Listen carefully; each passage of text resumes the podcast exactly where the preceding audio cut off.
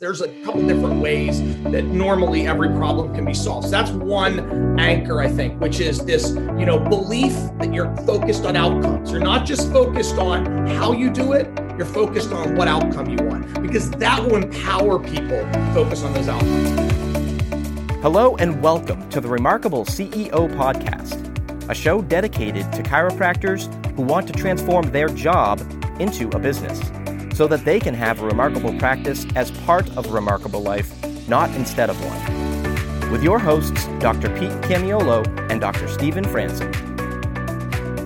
Hey, everybody, this is Dr. Stephen Franson for another episode of the Remarkable CEO podcast. I'm super excited, as always, to join you guys for another awesome episode. Today is going to have a little extra awesome sauce because I've brought in a very good friend of mine this is Ken Stillwell. It's going to take every cell in my body not to call him Dr. Ken Stillwell, but Ken is the he's the number 2, man. He's the COO of a giant company in Boston called Pega Systems or Pega, and I've brought him on to have a really critical conversation for all of the recovering control freaks in the room uh, because as a number 2, Ken knows all about what it is to try to come alongside somebody like us and make a system go from a job to a business uh, Ken, thanks so much for joining us today, buddy. No, awesome, awesome, Dr. Stephen. I'm glad to be here. Happy to contribute to all your listeners on their journey to to getting their business to the next level. Man, it's such great insight you're going to bring here today. You know, you and I have had this conversation already, which is why I invited you to come on board here. You know, as a chiro, if I were listening to this without knowing you, I'd be like, wait a minute, I'm trying to build a seven figure business this guy's running a billion dollar business. How could I possibly glean anything from this other than just general wisdom? So no pressure, Ken. I know you're going to bring general wisdom to this conversation, but you know, I know you're going to share some tactics that, hey, listen, there's things that translate across businesses and industries and small business to mid business to huge business, right? So I'd really love to just focus our conversation in here today around exactly what I said. What's it like to come alongside of the recovering control freak, that number one, that entrepreneur who you know started off as an owner operator is now trying to become or has recently become the ceo they're growing up so to speak. They've made this ascension. They're so used to being the owner operator who has enjoyed a, a certain level of success some of them wildly successful doing what they do best which is raw horsepower rolling up their sleeves doing everything themselves now as they grow up to become an entrepreneur i mean become a ceo what they recognize is they got to let, let go of some of those tendencies that made them successful as an owner operator right so those control freak tendencies they've got to be able to embrace the creation of systems to create scale and they've got to build up an awesome team of A players around them that they can trust, that they can delegate to, train and develop, but then just let them go do their job. So that's what we're going to talk about here today. But before we dive in, Ken, tell us just a little bit about yourself how did you get into this conversation with me? Because it's an awesome background story, guys. I usually don't ask people to tell their chiropractic story, but you got to hear this. You got to know how this guy's got extraordinary insight into what it means to run a chiropractic organization, but frankly, how to be a chiropractor. So, once again, thanks for having me. So, my background is a little unique because when you see, if you read my resume and you see what I do, you would say, so how's this fit into chiropractic? And so my wife is a chiropractor. My father-in-law is a chiropractor. Four of his siblings are chiropractors. My wife's grandfather was. My wife's brother is. Four people that were in my wedding were chiropractors you know, I probably would have been one if anybody would have actually put their arm around me and told me to go in that direction because I was always, you know, I injured myself when I was a, uh, playing basketball when I was younger, hyperextended my knee, and I went to a chiropractor, and it was really helpful in the recovery when I was kind of later in my high school years but I just never really had anybody that I didn't really understand what chiropractic was at that time. I never, I was always a very natural focused person. I've never taken medicine in my life. I mean, like maybe when I was like 10 years old or something, but I've just, it just felt wrong to me. And so I've just, so philosophically, when I met my wife, we were very aligned with just trying to do as much as we possibly can to be you know to let your body do what it is meant to do so it's always kind of been kind of part of who I was. But I spent a lot of time at Palmer Chiropractic, which is where my wife went to school, and I actually was uh, was traveling a lot for work, so I actually lived there. Went to classes. I always joke with some of my buddies and say I probably went to more classes than they did, but uh, I really got to be immersed in it. And because of that, it's kind of just been part of who I've been. My father in law is a very influential person in my wife's life and actually in mine as well. And he's really a great role model for, I think, how you should be a patient caring person in any profession. And so it's really so my wife is a chiropractor and um, does wellness as well. I am an owner in that business. I would say, you know, mostly by name only, but I am her advisor in terms no of no uh, governance whatsoever. Yeah, I mean, I can't help myself. You know, I got like, and I think that I do help her kind of, you know, think about the decisions that you make along the way. In terms of how that fits in to what I do. So I've been I always joke that I'll that I'll write a book someday called Being Number 2, you know, and because I've been basically a number 2 at almost every single company that I've been at since I was, you know, 28 years old. And the thing that's awesome about it is I got to, in almost every one of those, it was actually the entrepreneur or founder of the business. The company that I'm at now, I mean, it's much larger in scale. Amazingly, our CEO is actually did found the company he is the longest tenured CEO in a public company right now, and he's been doing it. Now, he, I think, has released a lot of his micromanagement tendencies over time but he that's also taken him a lot of years and i think he would he was probably admit that he's made mistakes along the way. But i think there's a lot of entrepreneurs that i've worked with that were much earlier in their journey that were really just the first you know i might have been the first person in the company that actually helped them break that pattern of always assuming that nobody can do anything as good as they could do it right? And i think that's a natural i mean the beauty of an entrepreneur is that they really are so well rounded and so skilled and so passionate about what they're doing that they're okay doing everything, right? To the detriment of their family and their outside life a lot of times, right? Because they're just so, so that's the beauty of an entrepreneur. And it's very rare. Like you should embrace that.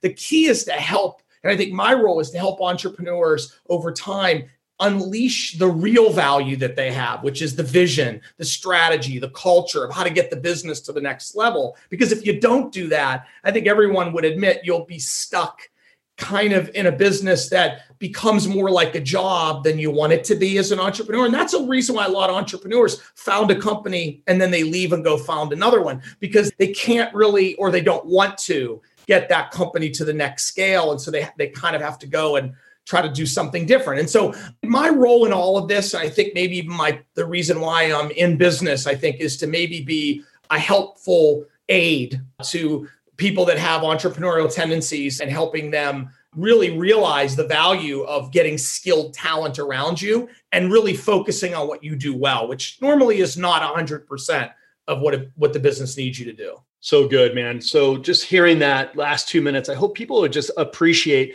that you might be the most extraordinarily uniquely qualified person on the planet to have the, this conversation, right? So the idea of your, you know, a number two running, you know, this isn't your first picnic, right? So money running multiple multi-million dollar and now multi-billion dollar company as a number two, working closely with a person that most of the listeners probably really relate to and relate with, which is that entrepreneur that started the whole thing that's trying to this painful process of breaking away from all those control freak tendencies, those entrepreneurial tendencies that actually got them where they are. And it, like the old expression says, is exactly what's keeping them from getting to the next level, right? So, man, you're just a perfect person to do that. If, if that were your only criteria or credentials, but the fact that you are married to a chiropractor and, you know, let's tell the truth, you went to Palmer.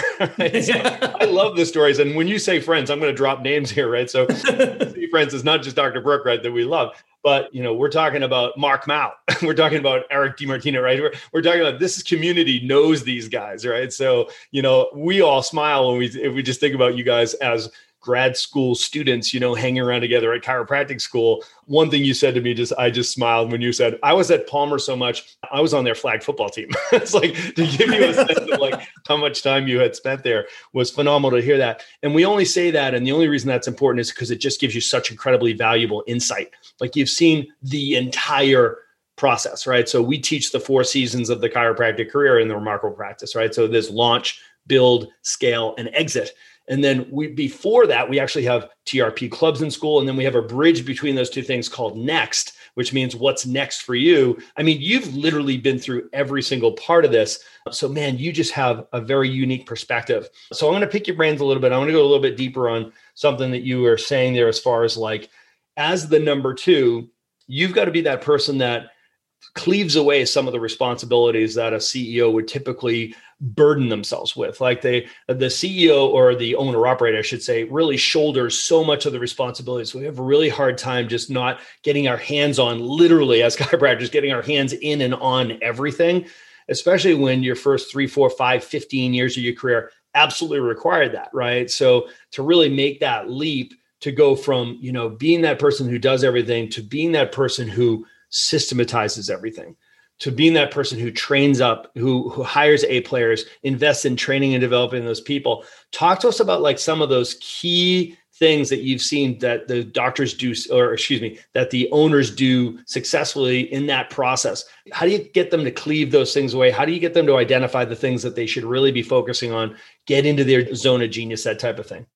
Sure. So I like using some analogies that kind of help crystallize this. But if you think about, you know, there are world class athletes that either their skill level or their training, they have a certain way that they do something.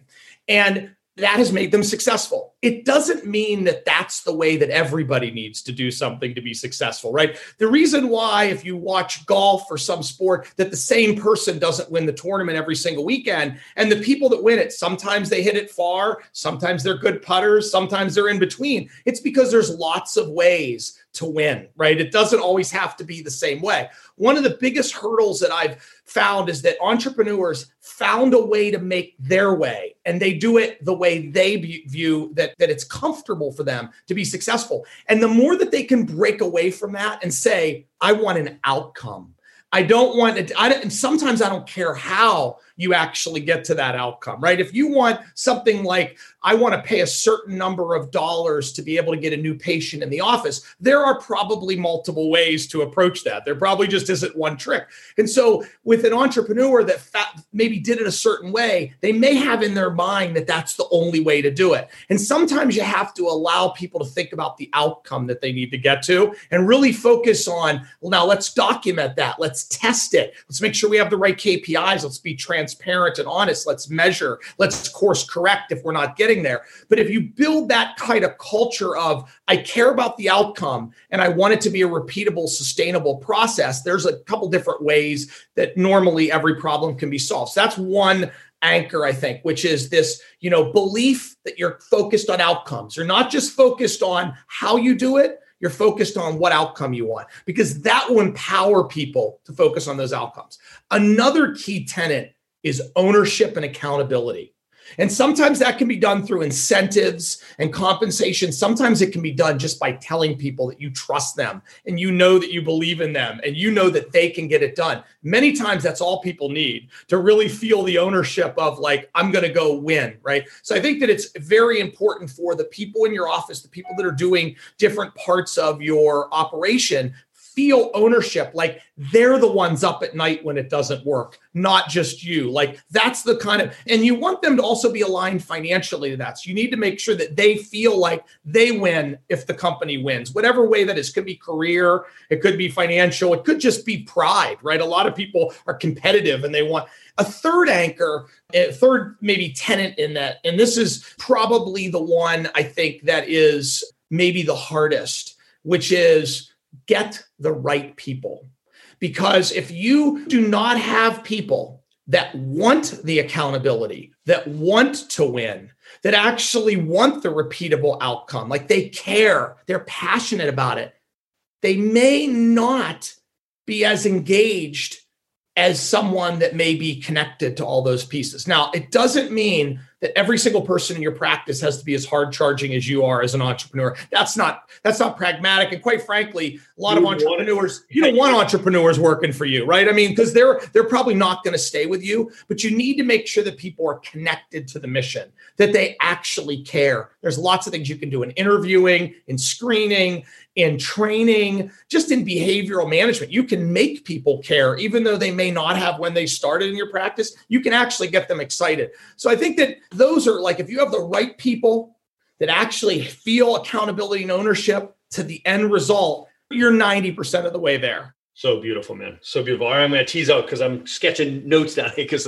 you know, I invited because I wanted to have this conversation. I'm just inviting all of you guys to listen in. so, Ken, I loved a couple of things that you said and my the image on, you know, the control freak because, you know, I describe myself as a recovering control freak and I, you know, I had a black belt in this, you know. So what I am also the systems guy, which is my moniker, right? So I think which is the nice way of saying I'm a control freak, right? So the OCDDC, right? So I am a process procedure scripting person, right? It's like this is how you do it. Now, you know, there's certainly uh, we encourage people to drift inside the system to you know say it the way it's natural for you don't be robotic about this etc but man i'll tell you what what you just said there just my image was it's a tightrope, right? So when you're running an organization, you're trying to create some level of scalability and durability. And you know, the biggest point of exposure, like inside of a clinic that's trying to scale, for example, and use multiple doctors, you know, any disparity in the patient experience is a big point of exposure, right? So it's like there's places where you need to know, hold the line,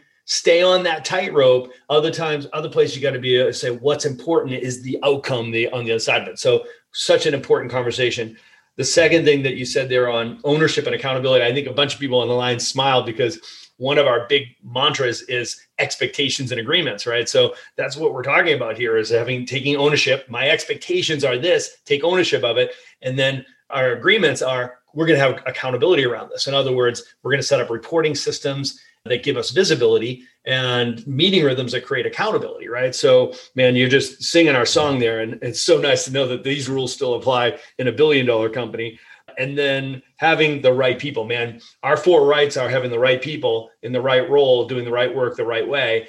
The right people is the first one on purpose, right? So it's like if you're going to spend money, in our opinion, the best money you can spend, the best ROI, the best investment you can make of your time, energy, focus, and money is in your people, right? So bringing in the right people, investing in having the right people, training and developing your people. Man, it does. It comes down to making sure that you surround yourself with the right people, or you can never be the CEO.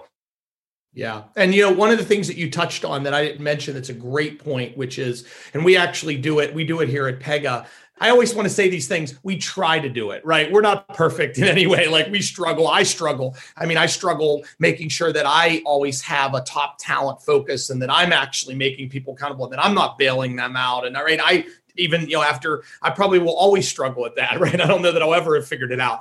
You mentioned you mentioned a point that's that's really, really important, which is you cannot, you have to be careful that the individuals that you put in your organization don't stray from your value system. The value system of the office, the belief system, they don't have to be 100% bought in because sometimes people have a job and sometimes they're good at their job and that but they cannot be misaligned with the important fundamental tenets of what you're telling your patients, you're telling your customers. And if you believe, like I'll give you a great example, if in a company like Pega, if you value diversity and inclusion because you believe having a diverse workforce represents the communities and the customers that you're in and you really really believe that and you have managers that don't buy into that, they have to move on or you have to convert them because it's so fundamentally against an important part of your tenant. So I, you know, I think that those, you know, and I'm not going to use, I'm sure you guys can think about examples of people that you had in your office that you say, oh, that probably wasn't a good th- good first view for a patient to see or a good experience. But but I think it's all about your practice, your office, right? You make the rules. It's your business, right? And you don't have to follow anybody else. So long as they're aligned with your values, you feel like they're not compromising and you're not compromising. And I think that's an important part of it. Okay, let's take a quick break and talk about Chiro Matchmakers. Chiro Matchmakers will help you find the right person for the job. If you're looking to hire the ideal chiropractic assistant, Chiro Matchmakers will help you find the specific person missing from your team so that you can get back to using your talents to serve more people. Or if you're looking to hire the ideal associate doctor, CMM can help. Chiro Matchmakers helps chiropractors like you find the ideal associate doctor to unlock your practice potential and get you the freedom that you desire. To learn more, go to chiromatchmakers.com. And now let's jump right back into our conversation. So good, man. So, I mean, you want to figure out what business you're going to own, just turn around and look at your team like that's the best predictor of like what is the outcome? What's the output of this business going to be? What's the experience for the consumer? What's the environment going to feel like? What's the culture the look and feel like? It's like it's going to be your people.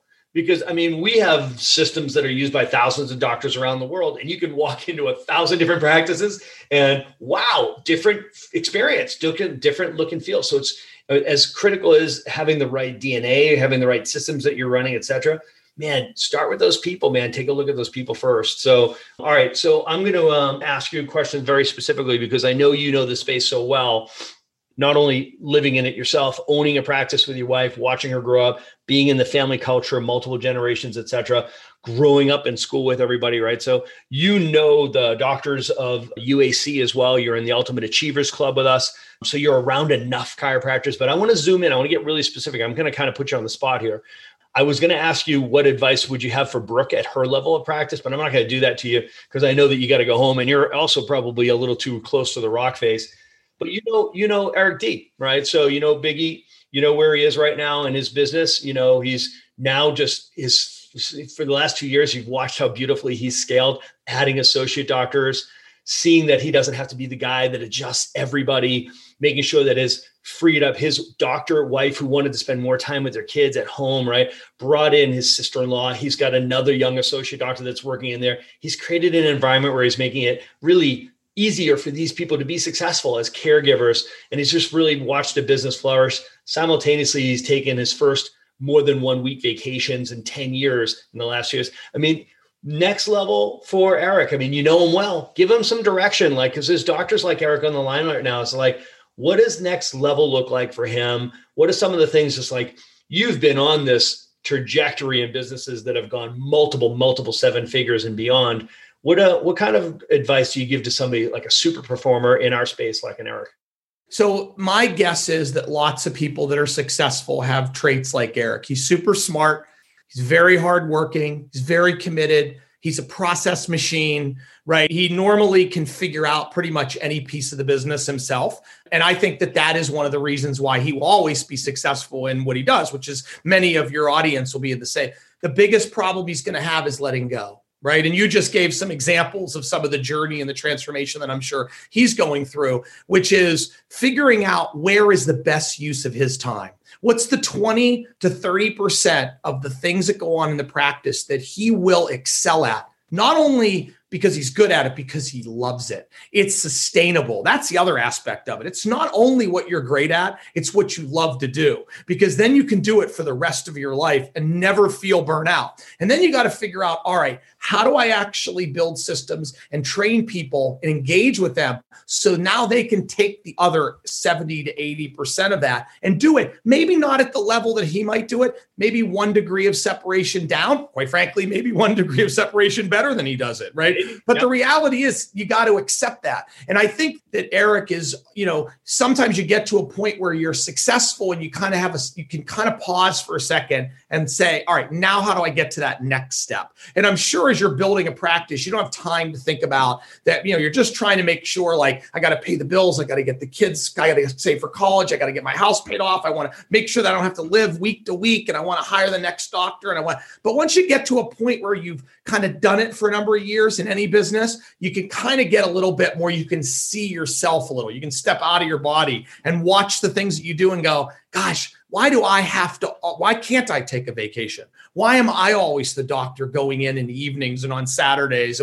Is this really the way I wanted it to be, or did I actually do this to myself? And I think that you you have to really be able to step back. And I've had lots of conversations with Eric, and I think he's very self aware yeah. of actually, which a lot of people are not, right? Which is the biggest challenge is to be self-aware and recognize it. I mean, I think, you know, when we were in Park City and we talked, one of the questions when I had spoke, one of the comments that he made to me was, he's like you blew my mind saying that i should only do i should only be focused on 20% of the business and like and i should have somebody else doing 80 and he was almost like you know like wow like that's i wasn't thinking about it that way have that flip right? yeah that, and because you want to do the 90 and then you have people doing the 10 that you don't want to do but the reality is you can't scale business like that, right? It's very challenging. So I think that probably most people that are successful but trying to make that next leap are have all done work ethic, intelligence, hard work, commitment, great with people, probably employees are loyal to you, right? You have a vision. Now you got to get to the next level. You got to figure out how you turn that that practice that is only worth something if you're there into something that's worth something whether you ever come in, right? It's turning into a business. That's right. From a that's I think that's all what probably most of the people listening to this are trying to to take that next step. That's exactly right. So, you know, what we teach inside of this system is, you know, it's really a trifecta to go from having a remarkable practice to having a remarkable business. There's a trifecta that you got to link together, right? So the first is the obvious one, which is bringing in the remarkable associate doctor, right? So it's like, okay, I got to either bring one in or I've got to really invest in bringing my mine up, right? So most of them are just not managed properly. They don't understand how to how to lead an associate doctor how to optimize it. Their expectations are sideways. They don't really think through what you know the difference between a business builder and a caregiver. Like that's a different conversation for a different day. But i think that's the obvious one. Most of them's like if i could just get one or two or three really high performing associate doctors then i'm scalable. It's like not so fast. They're a critical part of the equation but that you know that third part so there's you as the ceo there's the remarkable associate doctor there's the office manager to remarkable coo is the mm-hmm. third piece the third leg of that trifecta and man just like you went through this ascension as an owner operator into the CEO doc, you've got to make this ascension for your office managers as, as, well, right? So maybe they started out as a checkout CA, then they became the back office or business office manager, then they became the office manager because they took on responsibility for running the team. Now you have to make the ascension from office manager to COO and let them run the business. So Kenny, that's what you do, man. So I, this is your opportunity to think back about all the things that all the number ones have been, you know, they that drive you crazy over the years and be like, advise these number ones that are listening right now. It's like, guys, as the COO, I'm turning and telling you, like, start doing this and stop doing that. How do we optimize somebody like you who's just so critically important to just the success of the business, the growth of the business, but also getting the doctor to the place where they can have a remarkable practice as part of a remarkable life and not instead of one. How do we optimize you? So I think the a couple things that come to mind through the years. One um, one particular CEO that I worked for a number of years ago, and he was he's he and I have, you know still kept in touch over the years. Um, and interestingly enough, he actually lives in Park City now. He told me once that his biggest issue was trust. And I said, geez, like you really don't trust people to, you know, he said, no, no, it's not that I don't trust people. I don't trust people's decisions. I don't trust people's ability to make a decision at the quality that I think I can make a decision. And I said, and do you think that you've had good people around you and you still feel that way? And he said, I do. And I said, so you know what you need to do is you, you need to actually let people make those decisions but give them a framework in which they need to make those decisions. Now, you could call that a system, you could call that a KPI, a goal, a, you know, an objective. Give them what it is that you want them to do and maybe some boundaries on how you want them to do it, right? And you want new patients brought in. But there's a, you know, there's a certain amount of cost and there's a certain type of patient and there's a certain style in which you would market to bring those patients in, right? And then watch them and coach them teach them. Tell them not how you would do it, but why you think maybe some of the steps that they're making may not be aligned with the process. And then commit to the process evolving because maybe the process isn't perfect. And what's happening is what they're learning and what you thought worked. There might be a kind of a merge of those two that might make it more optimal So the first thing I would say is commit to mentoring, commit to teaching, commit to monitoring and measuring, but let them do it. Don't manage, mentor, because you'll be amazed at what people can do if you give them an opportunity. The next thing that I think is that I would say is a, another different CEO that I worked with, I would say, you know, be consistent, right? The worst thing that can possibly happen is is what what what I call you know the the whack a mole CEO, right? If you know, remember that game in the video, right. right? And there's CEOs that literally they don't know what they care about until that day, and they care about things that to an outsider it looks very scattered, like no one can figure out why you care about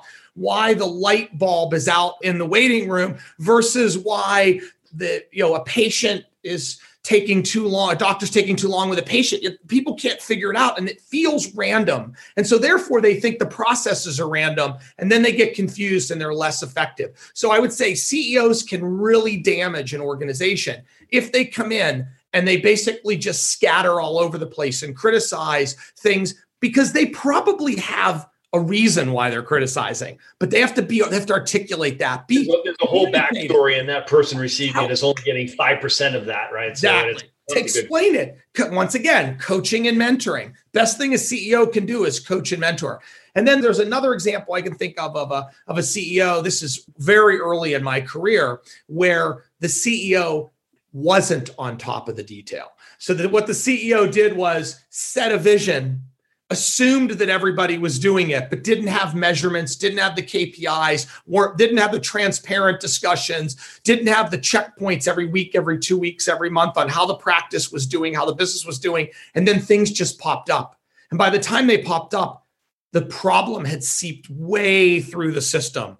And it was really like almost a, a transformational kind of, oh, we got to fix this now. We've got somebody stealing money from the company, or we've got somebody that completely had a bad experience with hundreds of patients and we didn't even know it because we never asked patients who didn't come back why they're not coming back, or whatever the thing. So you've got to make sure because if you're going to step out as a CEO, which is a beautiful transformation, you have to make sure that you've anchored in enough of the operating systems that you can actually measure what's going on. By the way, sometimes you can do that in one hour a month, right? If you right. do it right, I mean, that might it might actually be that you might be capable of doing that. But don't right. step away and stop paying attention to the way the business is running because if you do that, the business will take on a life of its own, and that may or may not be the outcome that you want.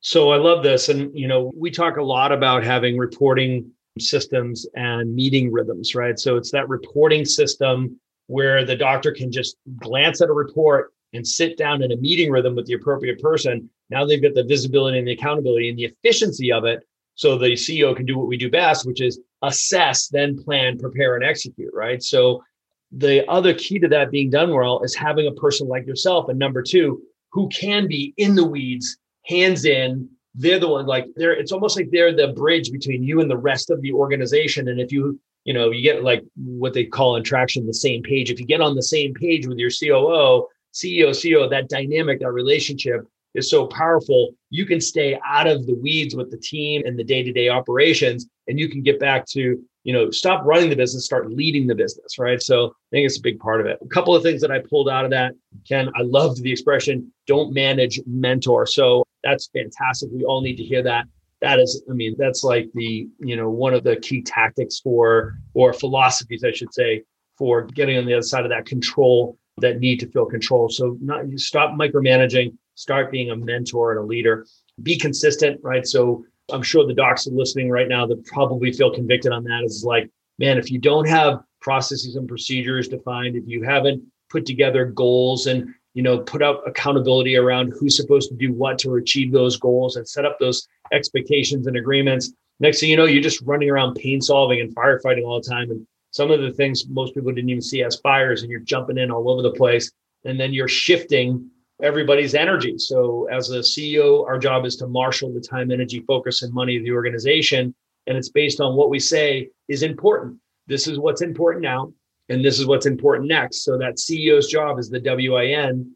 What's important now? Don't move the goalposts on everybody. Don't be erratic and be all over the place, man. That was gold, Kenny. And then the last thing is I think a lot of chiros are super guilty of this. The other end of the spectrum really high level and everything's up in our heads, but we don't articulate that vision to the team. We don't stay engaged and involved. We don't have these mechanisms in place that, you know, keep us honest and keep us connected to the organization, cast the vision, and then we we go and we just start adjusting people and we think that everything's going to be okay because you got this. I'm going to do my job, you do your job. And then at the end of the month, the end of the quarter, you know, we're a house on fire because things didn't quite go the way we had hoped they'd go. Yeah. Uh, so uh, there was a doctor uh, at, uh, I think it was at Lyceum one year. I was talking to one of the doctors that came back to speak. And uh, this is when my wife was at Palmer.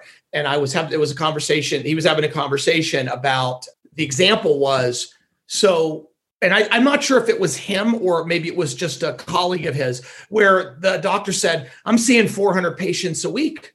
All is good and somebody asked the question, well, well, how, what's your average revenue per patient? And he said, well, I don't know. But I know I'm seeing 400 patients a week. That's got to be good, right? They said, well, and they turned out that like a hundred of his patients were no bill, were no charges or whatever, right? So you end up with this scenario. Now, maybe that's part of your strategy. That's okay if it is, but you should have that part of your strategy, right? You should know, you should measure because maybe you expected, you know, it to be whatever dollar and it's not, or or maybe you're trying to actually do a different type of practice or what. So it was just an interesting, you know, that was one my wife, her first job went to work for a doctor in Rockville, Maryland. And you'll love this. And I, even to this day, I'm like, I have a hard time even processing how successful he would have otherwise been if she was pregnant with our first child and she didn't want to she was later she was you know as a first child you know she was she didn't know what to expect with a pregnancy she was in like i think month six or month seven and she wanted to stop adjusting but she didn't want to stop working and the doctor said i'll tell you what he said would you mind trying to figure out this whole insurance reimbursement thing because I have a lot of stuff I don't think I'm collecting, and I'm not sure if my office manager just it would be really helpful.